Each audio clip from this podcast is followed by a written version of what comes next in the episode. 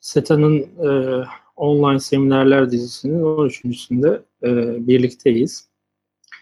Bu akşam e, bu seminerler dizisi işte içinde bulunduğumuz COVID-19 salgınıyla alakalı o COVID-19 salgınının işte değişik boyutlarını ele alan bir seminerler dizisiydi. Bu çerçevede ben de Orta siyasetini konuşacağım. Yani bu COVID-19 salgının başladığı, salgınının başladığı e, zamandan günümüze kadar geçen süre içerisinde Orta siyaseti nasıl etkilendi, nasıl şekillendi bunu konuşacağız. Benden önce önceki seminerlerde hatırladığım kadarıyla iki e, iki tane daha seminer Orta konusuyla alakalıydı. Yani tabii aynı şeyleri konuşmayacağım çünkü sosyal bilimlerde biliyorsunuz aynı konuda herkes e, çok farklı şeyler söyleyebilir e, Orta konusunda da e, herkesin farklı perspektifleri söz konusu. Ben de bu akşam e, kendi perspektifimden Orta Doğu siyaseti e, bu zor zamanlarda, zor dönemlerde nasıl şekilleniyor? E, bunu anlatmaya çalışacağım. Kendi perspektifimi ortaya koymaya çalışacağım. Şimdi şöyle bir yol izleyeceğiz. E, zamanımız sınırlı. Yaklaşık işte 30-35 dakika, belki 40 dakika ben bir sunum yapacağım. Ondan sonra da sorular söz konusu olursa sorulara e, vakit ayıracağız. E, soruların bir kısmını cevaplamaya çalışacağım. Şöyle bir yol izleyeceğiz e, benim sunumum çerçevesinde. Önce Orta Doğu siyaseti, e, tabii yani önce şunu söyleyeyim, söyleyeceğim şeylerin, konuşacağım şeylerin bir kısmını bu salgın döneminde şu anda vuku bulmuş e, gerçeklikler, Orta Doğu siyasetinde neler söz konusu oldu, neler yaşandı. E, şu ana kadar yaşanan şeylerden bahsedeceğim. Ama bundan sonra e, yaşanım, yaşanması ihtimali olan şeylerden de bahsedeceğiz. Yani ileriye dönük bir projeksiyon yapmamız da söz konusu olacak.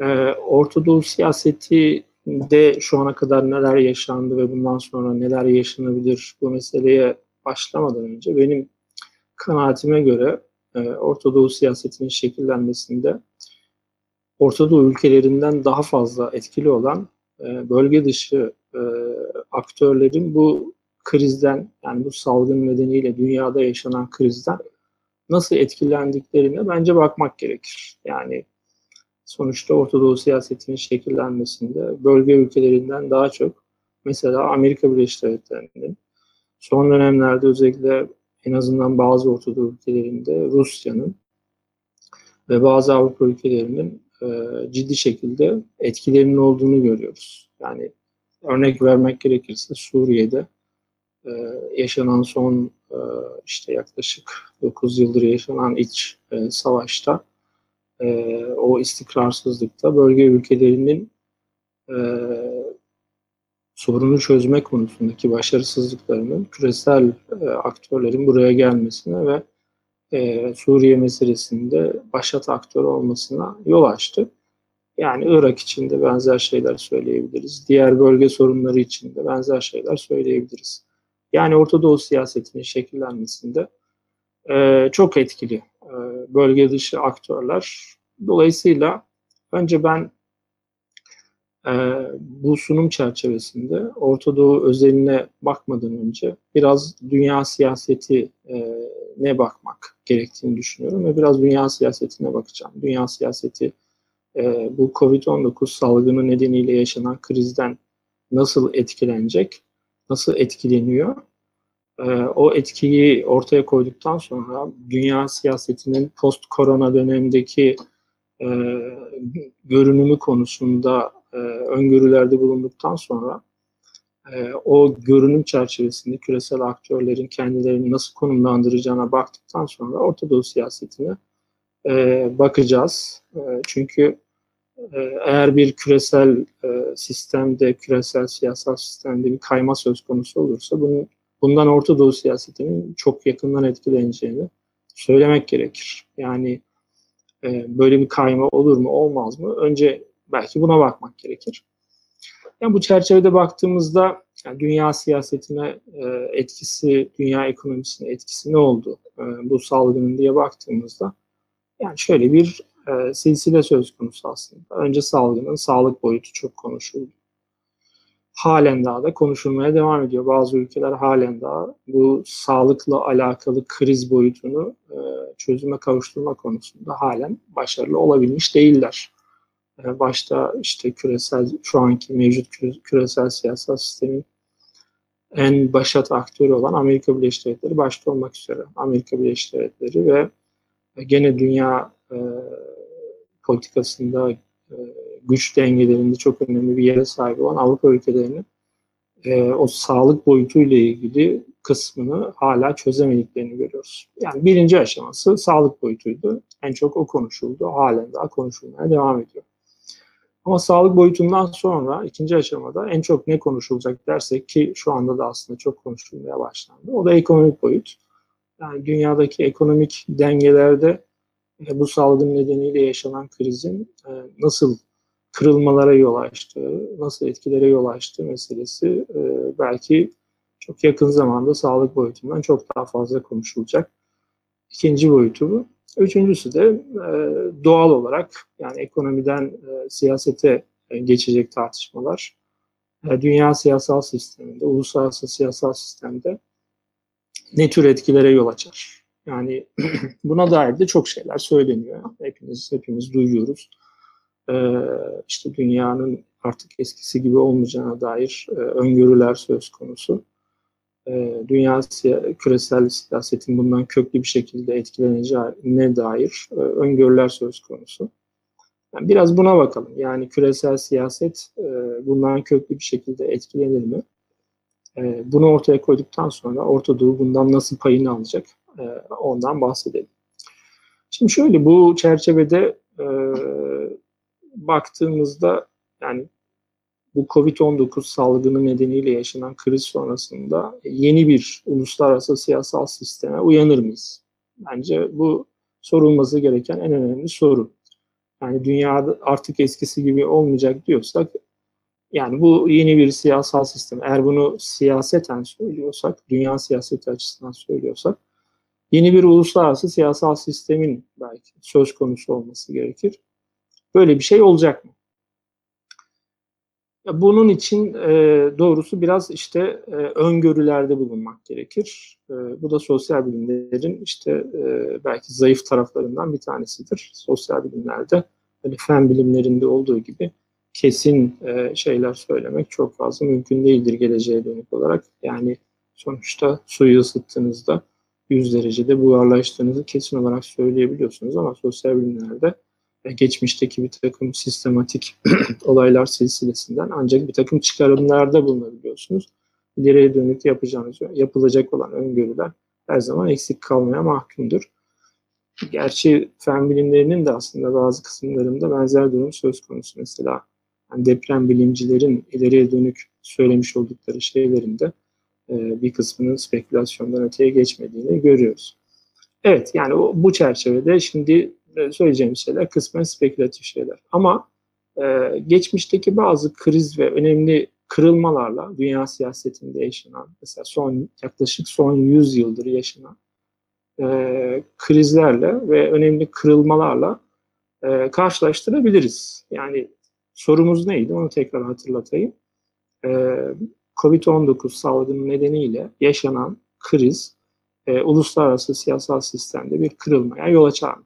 Yani yeni bir uluslararası siyasal sistemin kapısını aralar mı?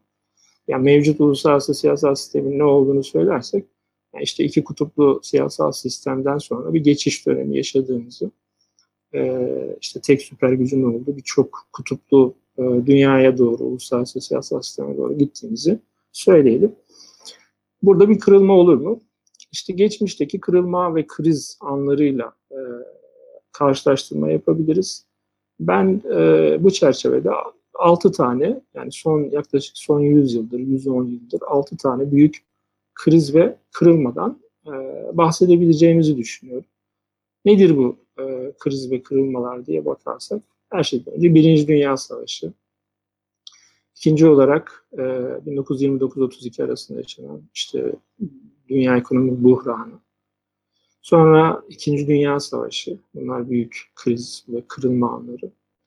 İkinci Dünya Savaşı sonrasında işte kurulan e, uluslararası siyasal sistemin yıkıldığı dördüncü olarak e, Soğuk Savaş'ın sona ermesi, Sovyet, Sovyetler Birliği'nin çöküşü ve Soğuk Savaş'ın sona ermesi. Bu da önemli bir kırılma anıydı. E, bunun ardından 11 Eylül saldırıları, yani bu da uluslararası siyasa, siyasette çok konuşulan ve şimdi şimdikine benzer sözlerin, lafların çok edildiği. Yani 11 Eylül saldırıları sonrasında da e, yaşı müsait olanlar çok duymuşlardır. Dünya artık eskisi gibi olmayacak sözünü çok duymuştum. E, dolayısıyla 11 Eylül saldırılarında e, beşinci olarak söyleyebiliriz önemli kırılma ve kriz anı olarak. Son olarak da işte 2008-2009 krizi. Yani o, krizde e, oldukça büyük bir ekonomik kriz. Onun arkasından da benzer sözler, laflar edilmişti. Şimdi bu altı tane e, önemli kriz ve kırılma anından hangilerinin uluslararası siyasal sistemde dönüşüme yol açtığına bir bakalım. Bunlardan sadece iki tanesi aslında uluslararası siyasal sistemde e, yeni bir uluslararası siyasal sistemin kapısını araladı. E, başlamasına neden oldu. Nedir onlar? Üçüncü ve dördüncü sıradaki yani İkinci Dünya Savaşı ve Sovyetler Birliği'nin dağılması sonrasında Soğuk Savaş'ın sona ermesi. Bunların ardından e, yeni uluslararası siyasal sistemlerden bahsedebiliyoruz. Nedir o? İşte İkinci Dünya Savaşı sonrasında İkinci Dünya Savaşı'na girerken çok kutuplu bir uluslararası siyasal sistem söz konusuydu. Ama savaş bittikten sonra artık iki kutuplu bir uluslararası siyasal sistem e, başladı e, kısa bir süre içerisinde başladı biliyorsunuz 1940'ların sonundan itibaren. E, savaşa girerken e, uluslararası siyasal sistemin en başat aktörü İngiltere'ydi. Yani Birleşik Krallık'tı. İşte Güneş batmayan imparatorluk olarak tanımlanıyordu. Ama savaştan çıkıldığında e, hem Birleşik Krallık hem de diğer büyük Avrupa güçleri işte savaşın başındaki Almanya gibi büyük güçler artık e, uluslararası politikanın periferisine, çevresine itildiler.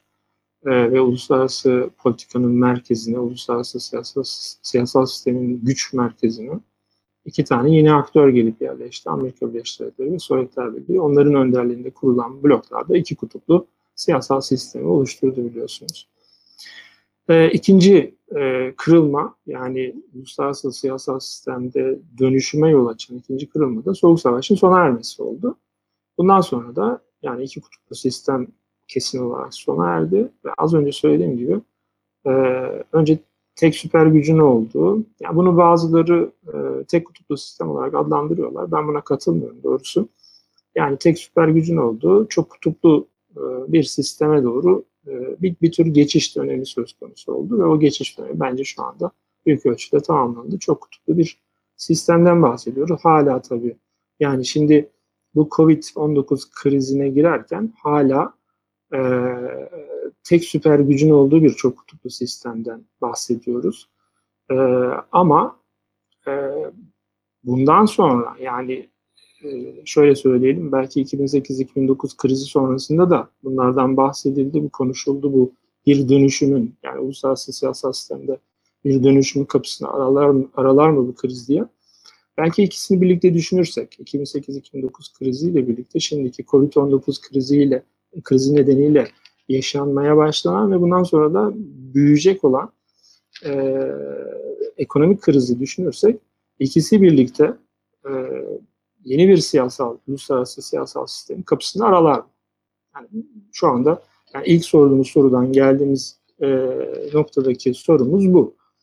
Yani bir yeni bir dönüşüm söz konusu olur mu? Yani az önce saydığım o altı tane kriz ve kırılma anlarında sadece iki tanesinin uluslararası siyasal sistemde dönüşmeye başladığını söylemiştim. Birinci Dünya Savaşı girerken çok kutuplu sistem vardı. Birinci Dünya Savaşı'nın arkasından da çok kutuplu sistem devam etti.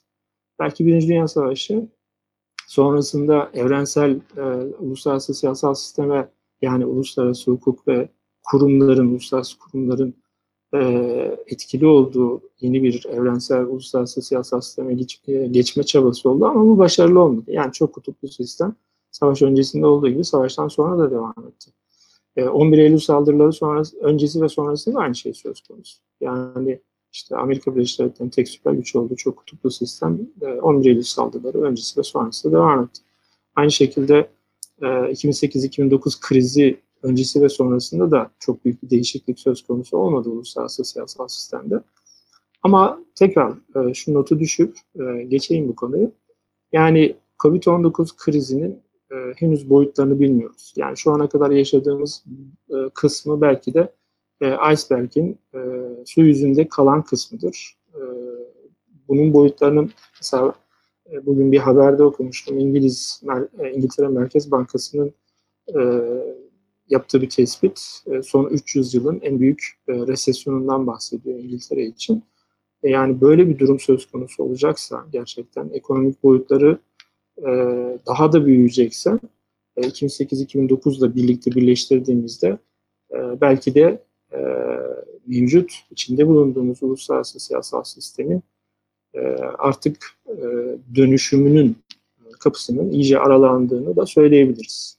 Ama bunun için e, şeyi bilmemiz lazım tabii o iceberg'in e, su altında kalan kısımlarını bilmemiz gerekiyor. E, bunun için de salgının ne kadar süreceğini, yani o ekonomide özellikle normalleşmenin ne kadar e, süreceğini, ne kadar e, zamanda e, mümkün olacağını bilmemiz gerekiyor. E, buna göre e, yeni bir uluslararası siyasal sistemin kapısı açılıyor mu, açılmıyor mu? E, ona göre cevap vermemiz mümkün olabilir. Ama şimdi bu bütün bunları neden söyledim? Ortadoğu siyasetine bak, bakarken e, bunu aklımızın bir köşesinde tutmamız gerekiyor. Yani bundan sonraki Ortadoğu siyasetinin nasıl gelişeceği konusunda uluslararası si- siyasal sistemin nasıl etkileneceğini post korona dönemde e, hangi aktörlerin uluslararası e, düzende, uluslararası sistemde çok öne çıkacağını, e, mesela Amerika Birleşik Devletleri'nin mevcut pozisyonunu koruyup korumayacağını, e, bunları bilmemiz gerekiyor. O yüzden bu tespitleri yapmamız gerekiyordu. Benim bakışıma göre doğrusu bu altı tane kırılma e, ve kriz e, anından iki tanesi uluslararası siyasal sistemde dönüşmeye yol açtı. O yüzden mevcut kriz e, eğer daha fazla büyümeyecekse e, kolay bir şekilde yeni bir uluslararası siyasal sisteme e, geçişin kapısını aramaya, aralamayabilir. Yani salgının ne kadar devam edeceği ve bunun ekonomik boyuttan ne olacağına bakmamız gerekiyor. Evet, yani burada e, şimdi bu küresel e, sisteme dair söylediğim şeyler şundan kaynaklanıyordu. Küresel aktörler, Amerika Birleşik Devletleri, işte Rusya, e, Çin ve e, Avrupa Birliği, bazı Avrupa ülkelerinin Orta Doğu siyasetinde etkili olduğunu söylemiştim. Hatta bunların bazı Orta Doğulu aktörlerden, Orta Doğu bölgesindeki aktörlerden daha fazla etkili olduğunu söylemiştim. E, bu çerçevede şu soruları sorabiliriz. Yani bu uluslararası siyasal sistemin nasıl bir görünüm alacağı e, meselesi üzerinden şu soruları sorabiliriz. Mesela Amerika Birleşik Devletleri, işte Birleşik Arap Emirlikleri, Suudi Arabistan, Mısır, İsrail'den oluşan bir blok söz konusuydu. Yani bu krize girerken e, böyle bir blok söz konusuydu. E, bu blok kime karşıydı? İşte öncelikle İran'a karşı oluşmuş bir bloktu. E, ama kısmen Türkiye'ye karşı da oluşmuş bir bloktu ve bunun karşısında da bir benzer bir blok söz konusu değildi. Yani mesela Türkiye ile İran arasında böyle bir blok söz konusu değil.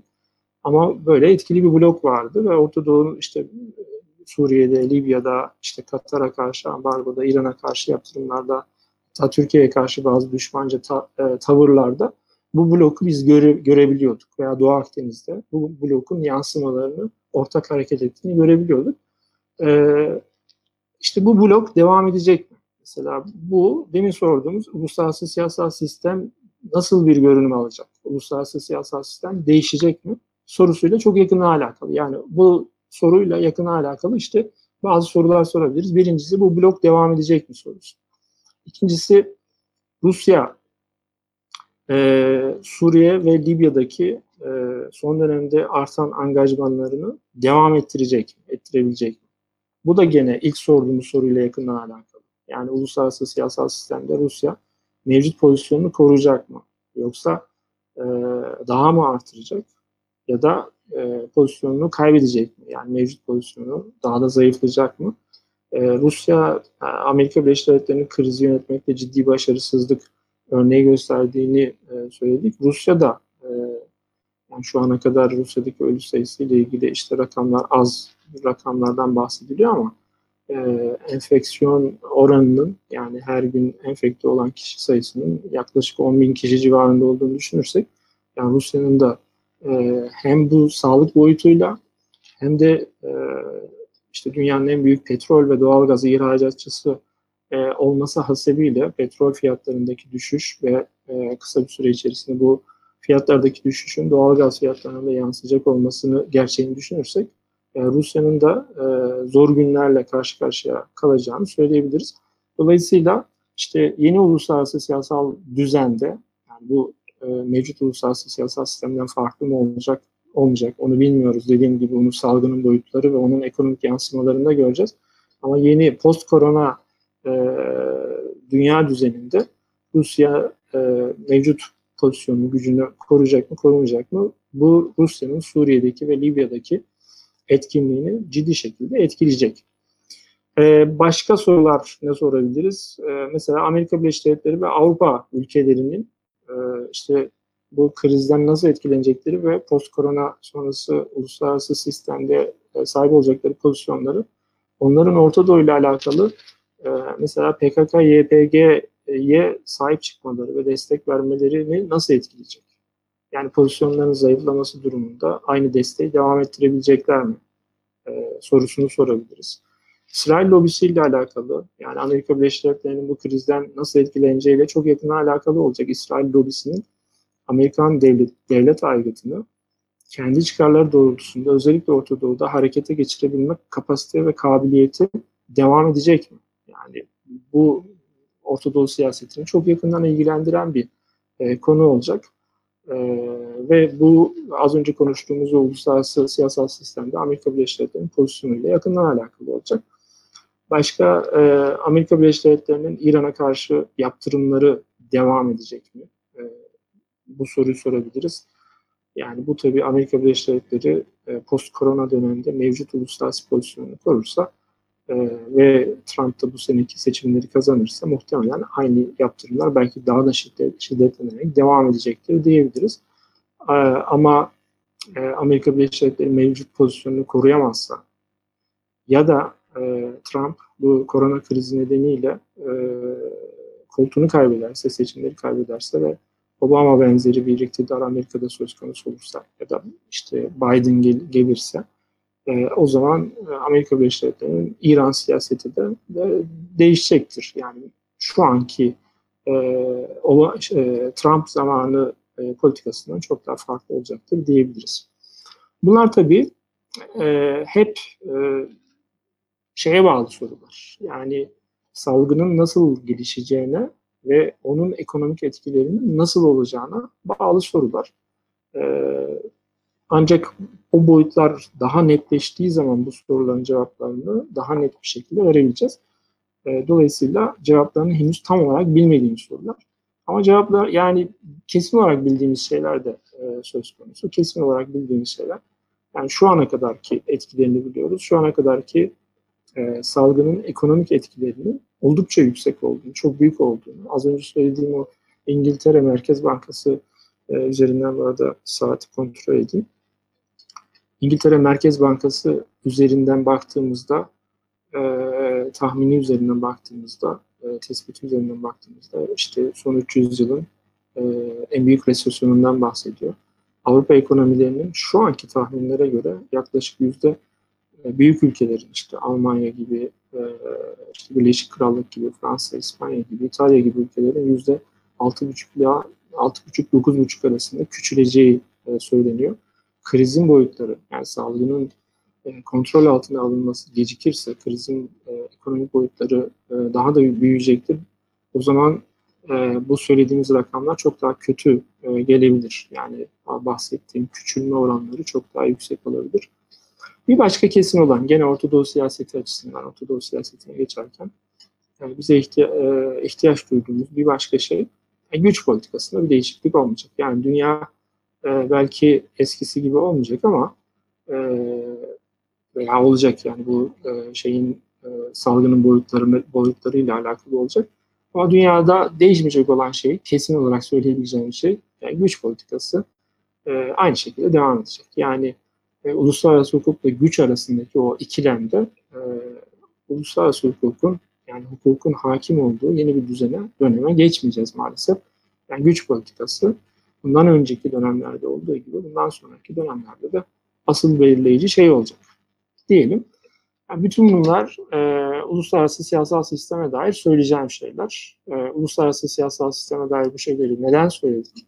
Tekrar kısaca söyleyip Orta Doğu siyasetine geçersek. Yani e, Orta Doğu siyasetinin şekillenmesinde bölge ülkelerinden çok daha etkili olan küresel aktörlerin e, post korona dönemindeki pozisyonlarını görmek ve bilmek açısından bunu söyledik. E, onların pozisyonları Orta Doğu siyasetinin bundan sonraki dönemde de nasıl şekillenecek konusunda bize e, ipuçları verecek. Şimdi Orta Doğu siyaseti nasıl etkilenir diye bakarsak e, üç gelişme belirleyecek Orta Doğu siyasetinin nasıl etkileneceğini. Bunlardan birincisi e, baştan beri söylediğim o uluslararası siyasal sistemin ne yöne evrileceği meselesi. Bunu artık e, bir kenara koyuyorum. İkincisi e, gene az önce değindim salgının e, nasıl, ne yönde gelişeceği, yani ne kadar süreceği, ne kadar zamanda kontrol altına alınacağı e, çok daha fazla büyüyüp büyümeyeceği Orta Doğu siyasetini belirleyecek, etkileyecek. Üçüncüsü de Orta Doğu e, ülkelerinin liderlerinin e, nasıl tepki verecekleri. Yani nasıl reaksiyon gösterecekleri, krizi yönetme konusunda başarılı olup olmayacakları. Bunlar üzerinden, yani bu gelişmeler üzerinden temel parametrelere bakarsak, yani Orta Doğu siyasetinde bundan sonraki dönemde belirleyecek olan temel parametreler neler olacak diye bakarsak, işte küresel siyasal sistemdeki muhtemel kaymalar olacak mı olmayacak mı? Petrol e, ve doğalgaz fiyatlarının e, ne yönde gelişeceği, yani e, işte salgının ne kadar sürüp sürmeyeceğiyle yakından alakalı olacak. Petrol ve doğalgaz fiyatları ne kadar ne yönde gelişeceği. Ama aynı zamanda e, diğer ekonomik sektörler, mesela işte e, Orta Doğu'da petrol ve doğalgaz e, konusunda e, yoğunlaşmış olan, bu e, ürünlerin satışına yoğunlaşmış olan, ihracatına yoğunlaşmış olan ülkeler var. İşte e, Irak gibi, e, Birleşik Arap Emirlikleri, Suudi Arabistan gibi ülkeler. E, ama aynı zamanda işte turizm gelirleri çok yüksek olan Türkiye gibi, Mısır gibi ülkeler söz konusu. Ya da sanayi sektörü öne çıkan ülkeler, yine Türkiye'yi söyleyebiliriz burada örnek olarak. Bunlar nasıl etkilenecek? Yani bu da bunlar da salgının ne kadar süreceğiyle alakalı. Üçüncü parametre ise yani şimdi bu üç parametre üzerinden tek tek Orta Doğu ülkelerine bakacağız. Üçüncü parametrede e, ülkedeki e, yönetimlerin, liderlerin krizi yönetme becerileri. Yani üç şey belirleyici olacak.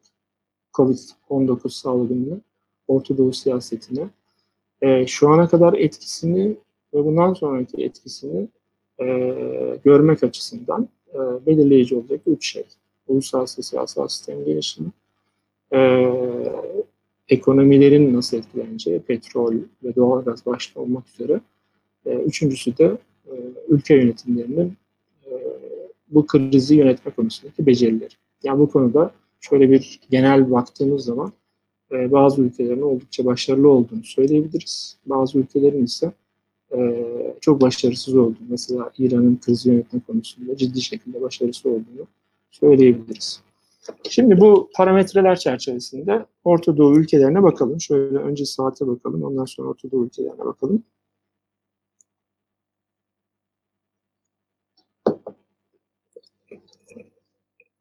Şimdi bu parametreler çerçevesinde mevcut Orta Doğu ülkelerine baktığımızda e, öncelikle Suriye, Libya ve Yemen'i yani iç savaşın devam ettiği ve failed state e, olarak görece, görebileceğimiz, görmemiz gereken maalesef ülkeleri bir kenara koyarsak o ülkelerde zaten e, işleyen bir devlet mekanizması söz konusu değil.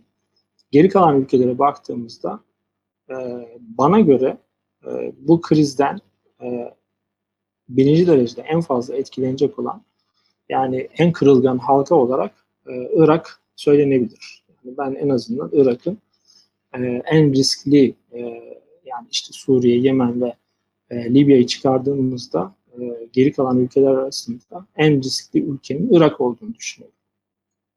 Neden böyle düşünüyorum? E, bunun birkaç tane nedeni var. Bir kere Irak e, bu Covid-19 krizine aslında oldukça kötü e, bir zamanda yakalandı.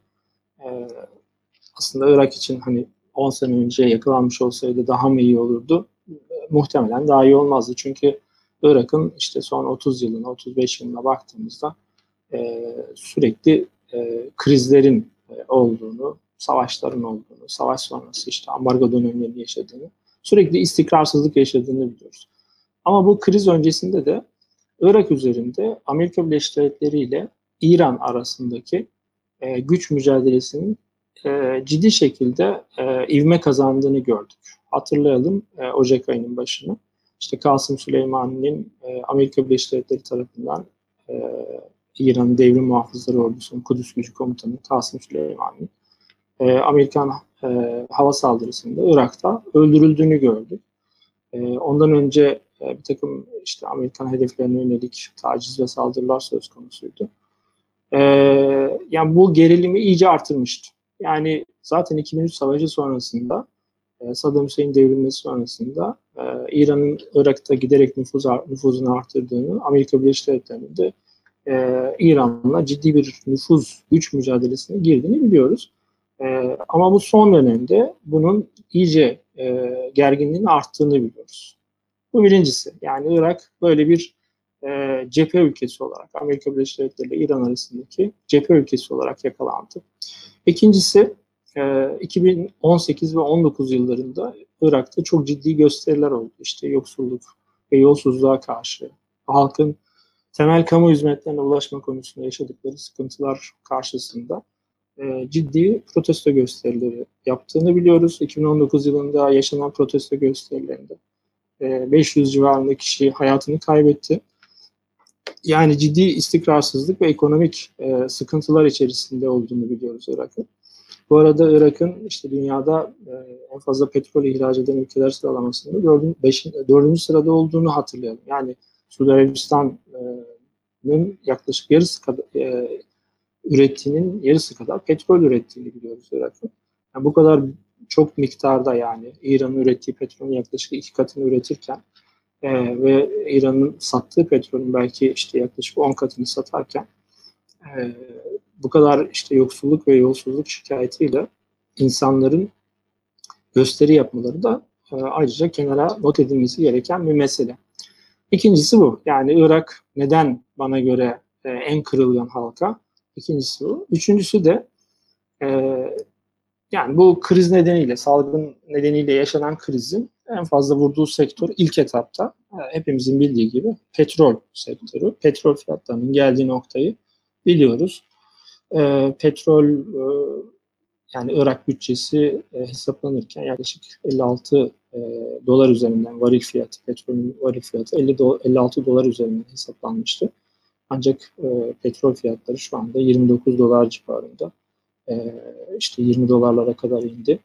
Yani yapılan projeksiyonlar petrol fiyatlarının bu yıl içerisinde yani yaklaşık bu seviyelerde 30 dolar civarında seyredeceğini, gelecek yıl içerisinde yani bu da tabii e, tekrar o iceberg'in görünmeyen yüzüyle alakalı. Yani bu salgınla e, salgın nedeniyle yaşadığımız krizin e, boyutları bundan sonra nasıl gelişecek onunla alakalı ama yani işte yaklaşık 40-45 dolar gelecek sene 2021 içerisinde olacağı tahmin ediliyor.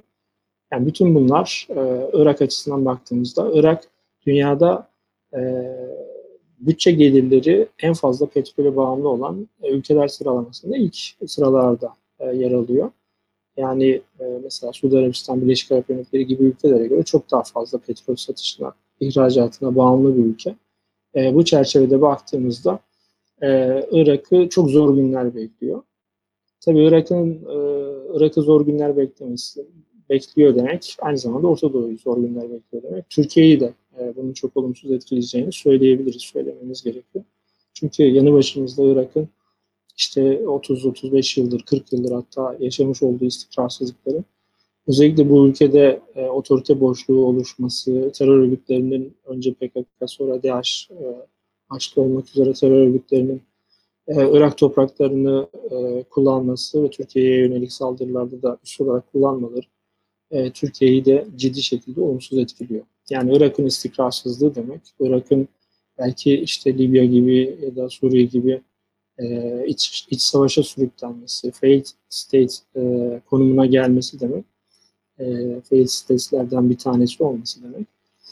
E, Orta Doğu istikrarı açısından oldukça e, olumsuz sonuçlar doğuracaktır. DAEŞ'in de özellikle Irak'ta bir şekilde beslendiğini ve ortaya çıktığını hatırlarsak. Suriye'ye biraz daha bakayım. Ee, Irak'la ilgili söyleyeceklerim aşağı yukarı aşağı yukarı bu kadar. Yani bana göre, benim e, düşünceme göre Irak en zayıf halkayı oluşturuyor. E, zaten mevcut iç savaş içerisinde olan ülkeler bir kenara konduğunda Irak'tan sonra e, ikinci e, kırılgan, en kırılgan halka kim olur sorusunu sorarsak yani Irak'tan sonra bu kriz döneminden en fazla olumsuz etkilenecek ülke kim olabilir sorusunu sorarsak yani işte petrol konusunda e, krizin en fazla petrol sektörünü ilk etapta vurduğunu söylemiştik. Petrol ihracatından bağımlı ülkeler e, aklımıza gelebilir. Suudi Arabistan ve Birleşik Arap Emirlikleri gibi onlar mı olabilir? Bu soruları soralım. Sonra biraz yakından belki bakabiliriz onlara. İran mı olabilir? Yani İran zaten yani İran'da e, petrol ihracatı konusunda bağımlı ülkelerden bir tanesi ama Amerikan yaptırımları nedeniyle petrol ihracatı zaten oldukça kısıtlanmış bir ülkeydi. E, İran'da az önce Irak için söylediğimiz şeyi İran için de söyleyebiliriz. Oldukça kötü bir zamanda yani ciddi ekonomik sıkıntılar içerisinde e, yakalandı ve 40 yıldan sonra ilk defa IMF'den e, para talep et, ettiğini görüyoruz. İran mı olur? E, Mısır mı olur? Türkiye mi olabilir? Yani turizm sektörünün özellikle bu işten e, ciddi zarar göreceğini düşünürsek, bir de Türkiye'nin ihracatında e, çok önemli bir yere sahip olan yaklaşık e, yarı, yani Türkiye'nin ihracatının yarısını e, göndermiş olduğu Avrupa'nın e, ciddi bir kriz içerisinde olduğunu, yani bu salgından en fazla etkilenen Amerika Birleşik Devletleri ile birlikte Avrupa olduğunu düşünürsek, e, Türkiye'nin bundan da olumsuz etkileneceğini söyleyebiliriz. Türkiye mi olabilir? E, diğer ülkeleri de işte sayabiliriz. Yani bunlar dışında e, İsrail olabilir mi? Yani Amerika Birleşik Devletleri'nin uluslararası siyasal sistemindeki konumu eğer e, şey pozisyon kaybederse Amerika Birleşik Devletleri İsrail bundan nasıl etkilenir? E, zaten mevcut iç savaş içerisinde olan ülkeler bundan nasıl etkilenir? Bütün bunları sorabiliriz. Biraz bunlara yakından bakalım. Ondan sonra da yaklaşık 5 dakika içerisinde tamamlamayı düşünüyorum. Ondan sonra sorulara geçebiliriz. Ee, şimdi Birleşik Arap Emirlikleri ve Suudi Arabistan üzerinden bakarsak, e, az önce söylediğimiz parametreler üzerinden bakarsak, yani neydi onlar? İşte e, petrol e, ihracatı nasıl etkilenir krizden? Birinci parametre buydu. Bunun üzerinden bakalım. İkincisi küresel siyasal sistem e, ne yöne evrilir? Bu açıdan bakabiliriz. Üçüncüsü de krizi yönetme açısından bakabiliriz. Yani petrol ihracatı açısından baktığımızda e, bu ülkelerin ciddi şekilde zarar göreceklerini söyleyebiliriz. E, Suudi Arabistan açısından sadece petrol ihracatı açısından değil, aynı zamanda e, ciddi bir e, gelir kalemi olan yani e, yaklaşık 10-12 milyar dolar civarında Suudi Arabistan'ın haç ve umre e, gelirleri e, hac e, ve umre için gelen ziyaretçilerden elde ettiği gelirlerden bahsediliyor. Bu gelirleri büyük ölçüde bu sene içerisinde kaybettiğini görüyoruz. E, işte turizm gelirleri açısından baktığımızda Birleşik Arap Emirlikleri'nin de ciddi turizm gelirleri e, olduğunu, e, onun da bu turizm gelirlerinin bir kısmını kaybedeceğini e, öngörebiliriz. Ama en büyük kayıplarının petrol ihracatı olduğunu söyleyebiliriz. Yani bunların toplam ihracatlar içerisinde %70-75 civarında e, petrol e, ihracatının kaleminin e, yer tuttuğunu düşünürsek petrol fiyatlarının e, mevcut durumu yani 30 dolarlar civarında seyretmesi belki daha da aşağıya gitmesi e, bu ülkelerin büt, bütçelerini ciddi şekilde sars, sarsacak diyebiliriz. Her iki ülke açısından da e, 2020'nin başından bugüne kadar e, her iki ülkenin e, döviz rezervlerinde ciddi azalmalar olduğunu söyleyebiliriz. Mesela Suudi Arabistan döviz rezervleri 486 milyar dolardan 462 milyar dolara azalmış durumda. Yaklaşık 25 milyar dolarlık bir azalma söz konusu. Birleşik Arap Emirlikleri'nde de e, 109 milyar dolardan işte 103 milyar dolara bir azalma söz konusu. Yani bu ülkeler e, krizin yani şu anki zararları da ciddi büyük zararlar ama krizin devam etmesi, salgının devam etmesi ve e, onun ekonomik boyutlarının daha da artması, e, negatif etkilerin daha da artması durumunda e, ciddi şekilde zor durumda kalacaklarını söyleyebiliriz. Bu ülkeler açısından değinilmesi gereken bir başka e, mesele de işte o en başta söylediğim e, uluslararası siyasal sistemde kaymalar söz konusu olursa Amerika Birleşik Devletleri e, güç kaybına uğrarsa yani Amerika Birleşik Devletleri'nin belki başat güç olduğu uluslararası siyasal sistemin dönüşüm yönünde kapı aralanırsa e, gene başta bahsettiğim o blok e, varlığını sürdürebilecek mi? Yani Birleşik Arap Emirlikleri ve Suudi Arabistan'ın içinde yer aldığı İsrail, Mısır ve Amerika Birleşik Devletleri bu beş ülkeden oluşan e, blok e, devam etmeyecekse Amerika Birleşik Devletleri desteği, bu ülkeler arkasındaki desteği azalacaksa e, ya da ortadan kalkacaksa ya bu ülkeleri çok zor günlerin beklediği e, söylenebilir. Ya zaten e, özellikle Suudi Arabistan'da çok kırılgan bir siyaset olduğunu, siyasi ortam olduğunu söyleyebiliriz. Muhammed Bin Selman'ın yapmış olduğu e, gerek yani dış siyasette zaten çok maceracı adımları olduğunu biliyoruz. Ama içeride de e, muhaliflere yönelik, yani potansiyel rakiplerine yönelik çok sert politikalarının e, muhtemel bir Amerikan desteği azalması durumunda kendisine e, çok negatif sonuçlar şeklinde döneceğini söyleyebiliriz. O yüzden e, özellikle bu iki parametre üzerinde yani petrol e, fiyatlarındaki aşırı düşüş ve uluslararası siyasal sistemde Amerika Birleşik Devletleri'nin pozisyonunun e, görünüşe göre e, olumsuz etkilenmesi ihtimalleri üzerinden Birleşik Arap Emirlikleri ve Suudi Arabistan e, bu krizden COVID-19 salgını nedeniyle yaşanan krizden e, ciddi şekilde olumsuz etkileneceğini söyleyebiliriz.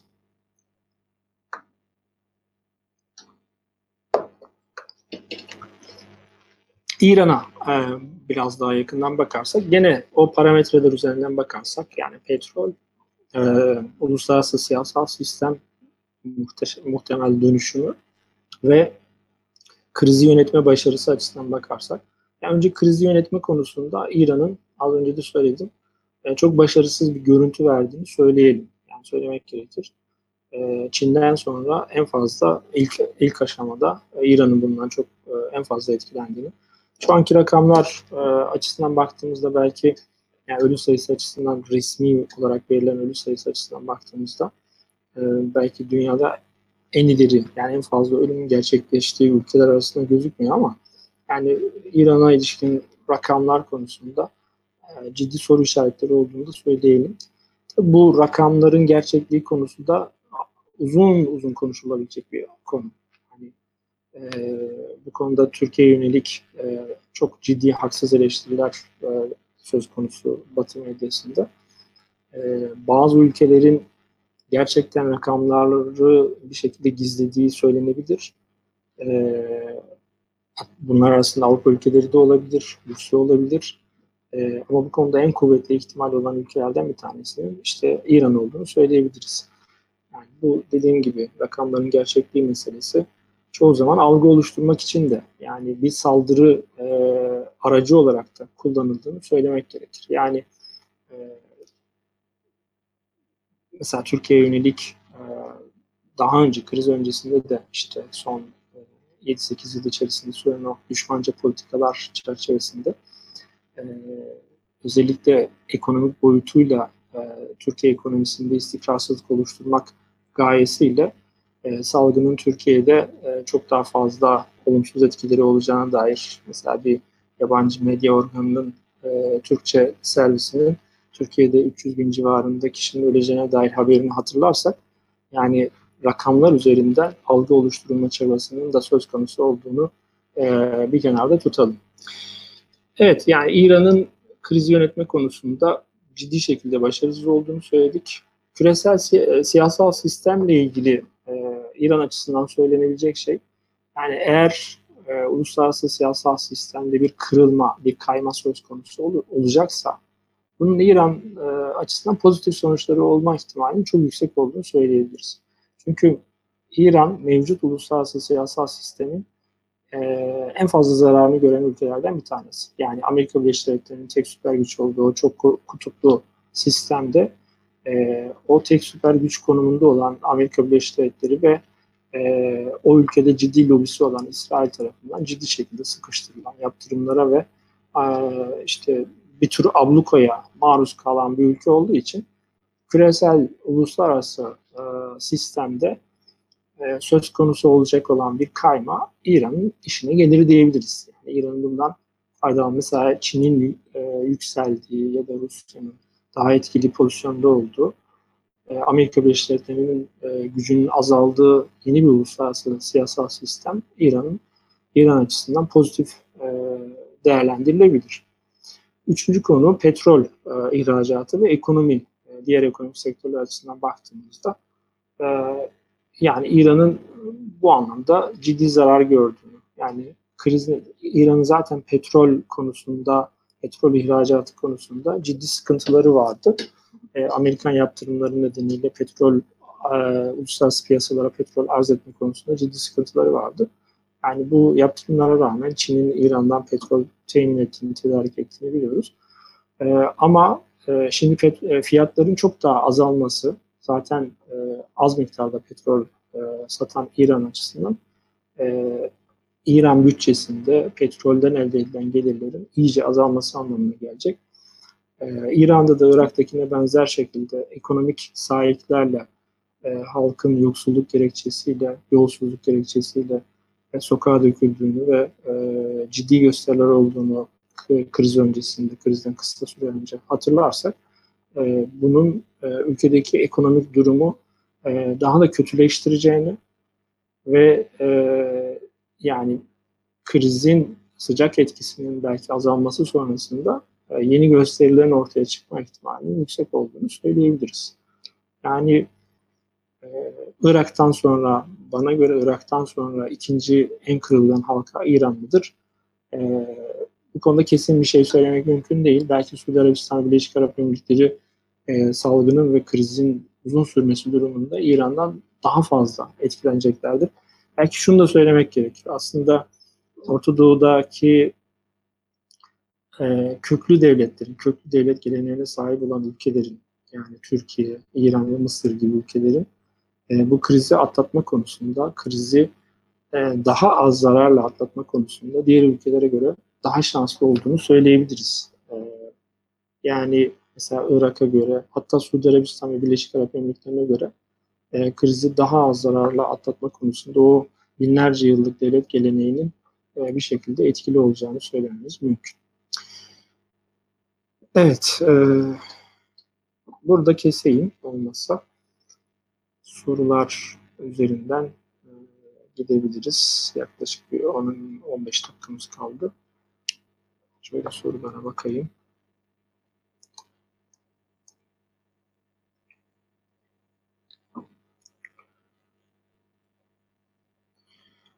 Avrupa Birliği ile ilgili bir soru var. Doğrusu Orta Doğu tabii ben e, uzun bir giriş yapınca uluslararası siyasal sistemle ilgili yani Orta Doğu'ya girmeden önce Avrupa Birliği ile ilgili soru sorma hakkı da ortaya çıkmış oldu. Bundan evet Avrupa Birliği güven krizinden çıkabilecek mi? Buna kısaca cevap vermek isterim ama önce Orta Doğu ile ilgili olan e, soruları belki önceleyebiliriz. Önümüzdeki süreçte daha saldırgan politikalar izlenecektir diyebilir miyiz? Çin Orta daha baskın hale gelir mi? Bundan başlayalım isterseniz. Çünkü e, başta e, yaptığım uzun girişle alakalı e, bir soru aslında. Yani evet daha saldırgan politikalar önümüzdeki süreçte daha saldırgan politikalar izlenme ihtimalinin olduğunu söyleyebiliriz. Buna dair işaret, işaretler, emareler zaten söz konusu. Yani Amerikan Başkanı'nın e, daha bugünkü bir açıklamasını e, hatırlarsak e, işte küreselleşmenin sona erdiğinden e, bahsediyor ve e, Çin'den yayılan veba e, diye bir ifade kullandı. Ya bundan sonraki süreçte de e, özellikle Çin'e e, saldırmaya devam yani sözlü olarak saldırmaya devam edeceğini ve e, Çin'e yönelik baskını artıracağını düşünüyoruz. Yani e, bu salgın nedeniyle yaşanan krizin ekonomileri e, tahrip etme e, yönündeki etkisini düşünürsek ekonomileri zarar görmüş olan e, ülkelerin e, bir şekilde e, yaral, yaralanmış e, yırtıcı işte e, hayvanlar gibi davranabileceklerini söyleyebiliriz. Yani daha korumacı politikalara yönelebileceklerini e, ve daha saldırgan politikalara yönelebileceklerini söyleyebiliriz. Çin'in Orta Doğu'da daha baskın hale gelmesi meselesi ise e, o başta yaptığım uzun girişle alakalı. Yani yeni bir uluslararası siyasal sistemin eşiğindeysek e, gerçekten e, bu Covid-19 salgını nedeniyle e, özellikle ekonomik alanda yaşanan kriz 2008-2009 krizinin kriziyle de birleşerek e, tıpkı o başta söylediğim o altı kırılma noktasından ikisinde olduğu gibi İkinci Dünya Savaşı ve Soğuk Savaş sonrası kırılmalara yol açtığını söylemiştim. Onun gibi yeni bir kırılmaya yol açabilir. Yani e, tam bir çok boyutlu, çok, çok kutuplu bir sisteme, uluslararası siyasal sisteme geçişin kapısını aralayabilir bu. Bu da şu anlama gelir. E, Amerika Birleşik Devletleri'nin o e, başat konumunu kaybetmesi anlamına gelir. E, Amerika Birleşik Devletleri'nin de diğer e, işte Çin gibi, e, Almanya gibi, Fransa gibi, Rusya gibi aktörlerle benzer bir konuma sahip olduğu, benzer bir güç ve etkiye sahip olduğu bir uluslararası siyasal sistemin kapısını aralayabilir. Dediğim gibi tabii bu neye bağlı? İşte krizin ne kadar süreceğine ve bu ülke liderlerinin krizi yönetme becerilerine bağlı. Şu ana kadar ki e, duruma baktığımızda Amerika Birleşik Devletleri'nin krizi yönetme konusunda hiç de becerikli davranmadığını görüyoruz. Yani Çin'le karşılaştırdığımızda e, çok beceriksiz ve başarısız e, davrandığını görüyoruz. Bundan sonra salgın devam ederse ve Amerika Birleşik Devletleri'nin bu başarısız kriz yönetimi devam ederse bunun daha hızlı olacağını söyleyebiliriz. Yani gerçekten böyle bir uluslararası siyasal sistem açısından bir geçiş noktasında, geçiş döneminde olduğunu söyleyebiliriz. Ama söylediğim 6 tane örnekten sadece ikisinde uluslararası siyasal sistem açısından kırılmaların olduğunu da hatırlarsak bu tür kırılmaların öyle çok çabuk olmadığını e, da hatırlamamız gerekiyor. E, ama eğer böyle bir e, yani krizin uzun sürmesi ve Amerika'nın başarısız yönetimi e, söz konusu olursa Çin'in de en az Amerika kadar güçlü bir aktör olarak ortaya çıkması durumu söz konusu olacaktır.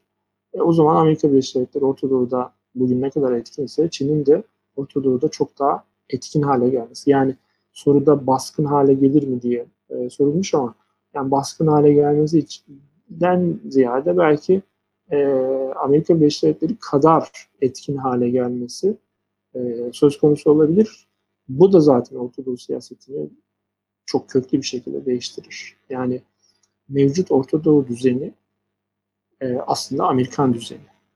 Yani İsrail lobisinin de bir şekilde kurulmasında etkin olduğu ama Amerikan düzeni. Yani Amerikan düzeninin yıkılması Orta Doğu'da e, işte başka aktörlerin gelip düzeni paylaşması ya da e, onların da düzen kurucu rol üstlenmeye çalışması Orta Doğu siyasetini gerçekten köklü bir şekilde değiştirecektir.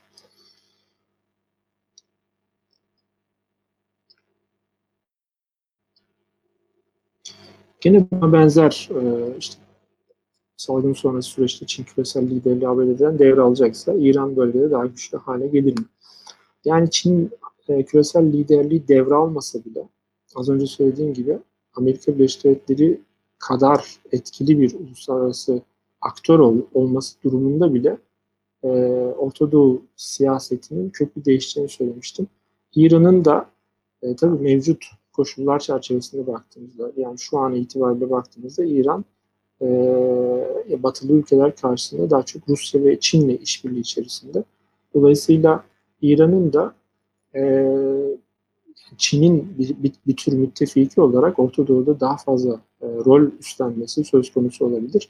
Ama Çin e, Çin'in e, küresel sistemdeki pozisyonuyla alakalı şunu da söyleyebiliriz aslında. Yani Çin'in Amerika Birleşik Devletleri'nin mevcut pozisyonunu e, devralması, tabii bu birçok şeye bağlı tekrarlamıyorum artık. Yani işte salgının uzun sürmesi, Amerikan başarısız yönetimi devam ederse e, Çin'in Amerika Birleşik Devletleri'nin pozisyonu devralması o kadar çabuk olmaz. Yani öyle bir şey o kadar kolay değil. E, en iyi ihtimalle ilk etapta kısa ve orta vadede Amerika Birleşik Devletleri'ne benzer bir e, rol üstlenmesi söz konusu olabilir. Yani bazı rakamlara bakarsak bunu görebiliriz e, arkadaşlar. E, mesela e, Çin'in askeri harcamaları Amerika Birleşik Devletleri'nin yarısından daha az. Yani 280 milyar dolar civarında askeri harcaması söz konusu Çin'in. Amerika Birleşik Devletleri'nin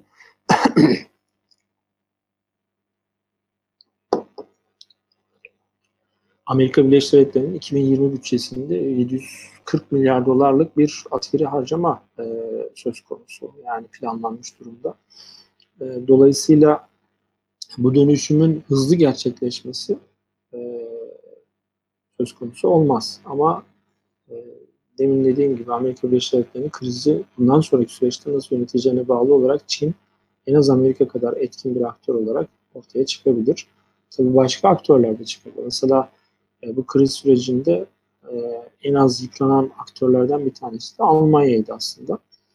E, yani Avrupa'daki diğer ülkeler tırnak içerisinde söylersek dökülürken e, kriz yönetim konusunda İngiltere, e, Fransa, İspanya, İtalya bunlar Almanya'dan sonraki Avrupa'nın büyük ülkeleri bunlar dökülürken Almanya oldukça başarılı bir kriz yönetimi gösterdi.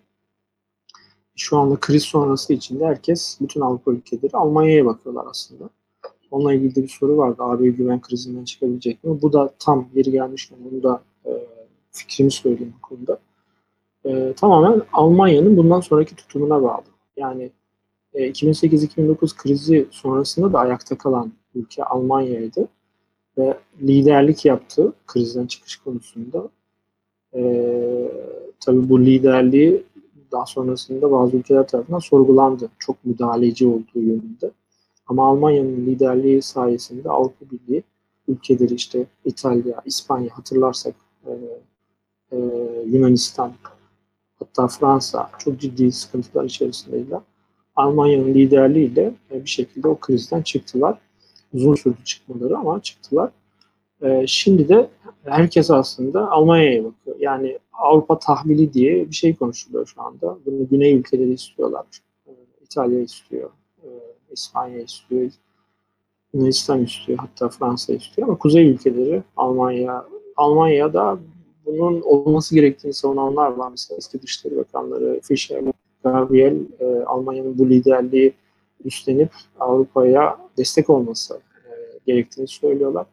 E, buna karşılık bazı aktörler e, Alman vergi e, mükelleflerinin artık e, İtalyan savurganlığını tırnak içerisinde finanse etmemesi gerektiğini de söylüyorlar. İşte tam da bu noktada Almanya o liderliği e, yürütecek mi, üstlenecek mi? Yeniden Avrupa'yı krizden e, düze çıkarma konusunda liderlik rolü oynayacak mı? Eğer e, oynamazsa o zaman Avrupa Birliği güven krizinden çıkamayacaktır. Yani soru buydu. Avrupa Birliği güven krizinden çıkar mı diye. Öyle olursa Avrupa Birliği güven krizinden çıkacağını e, söyleyemeyiz. Başka soru. Önümüzdeki dönemde Avrupa'da başat aktör hangi devletler olabilir? Başat aktörler hangi devletler olabilir? Yani aslında demin Türkiye'ye çok fazla değinme fırsatım olmadı. Yani Avrupa'da başat aktör olmaya aday 3 tane devlet vardır her zaman arkadaşlar. Bunlar da az önce söylediğim gibi o köklü devlet geleneğine sahip yani sonradan suni olarak e, kurulmuş devletler değil köklü devlet geleneğine sahip olan devlet. Yani İran, Türkiye ve Mısır. Bunlar konjonktürel olarak çok zor durumlar, dönemler yaşayabilirler. Mesela Mısır e, özellikle e, son dönemde konjonktürel olarak ciddi sıkıntılar yaşıyor. İran keza öyle. Amerikan yaptırımları nedeniyle ciddi sıkıntılar yaşıyor. Türkiye'de e, Batı'nın e, başta Amerika Birleşik Devletleri olmak üzere e, müdahaleci politikalarına maruz kaldı son dönemlerde ama onlara göre daha iyi durumda Türkiye. Dolayısıyla bunlar arasında bence şu an krizi yönetme konusunda da e, Türkiye'nin oldukça başarılı olduğunu gördük. Yani özellikle sağlık boyutunun yönetilmesi konusunda. Yani enfekte olan insanların sayısı bu kadar yüksekken hayatını kaybeden insanların sayısının oldukça düşük olması göreceli olarak e, Türkiye'nin ciddi şekilde bu süreci başarılı yönettiğini gösterdi. bundan sonraki süreci de yani ekonomik boyutunu da şu ana kadar oldukça başarılı götürdü. Bundan sonraki süreci de e, aynı başarıyla devam ettirirse e, Türkiye'nin e, daha öne çıkan bir aktör olduğunu söyleyebiliriz. Ama en başta söylediğim şeyi tekrarlayayım. Yani Orta Doğu siyasetinin şekillenmesinde Orta Doğu'nun e, bölgesel güçlerinden ziyade maalesef e, küresel aktörler bugüne kadar daha belirleyici oldular. Yani o yüzden uluslararası siyasal sistemin nasıl etkileneceği ve bu küresel e, aktörlerin Orta Doğu siyasetine müdahalelerinin devam edip etmeyeceği bundan sonraki süreçte en çok belirleyici olacak olan şeydir. İşte Amerika'nın pozisyonu, Rusya'nın pozisyonu, Çin'in belki e, pozisyonunu güçlendirip Orta Doğu'da daha etkin bir aktör olmaya yoluna gitmesi. E, bunlar tabii e, krizin bundan sonraki seyriyle de alakalı olarak cevaplanması gereken sorular. Evet, e,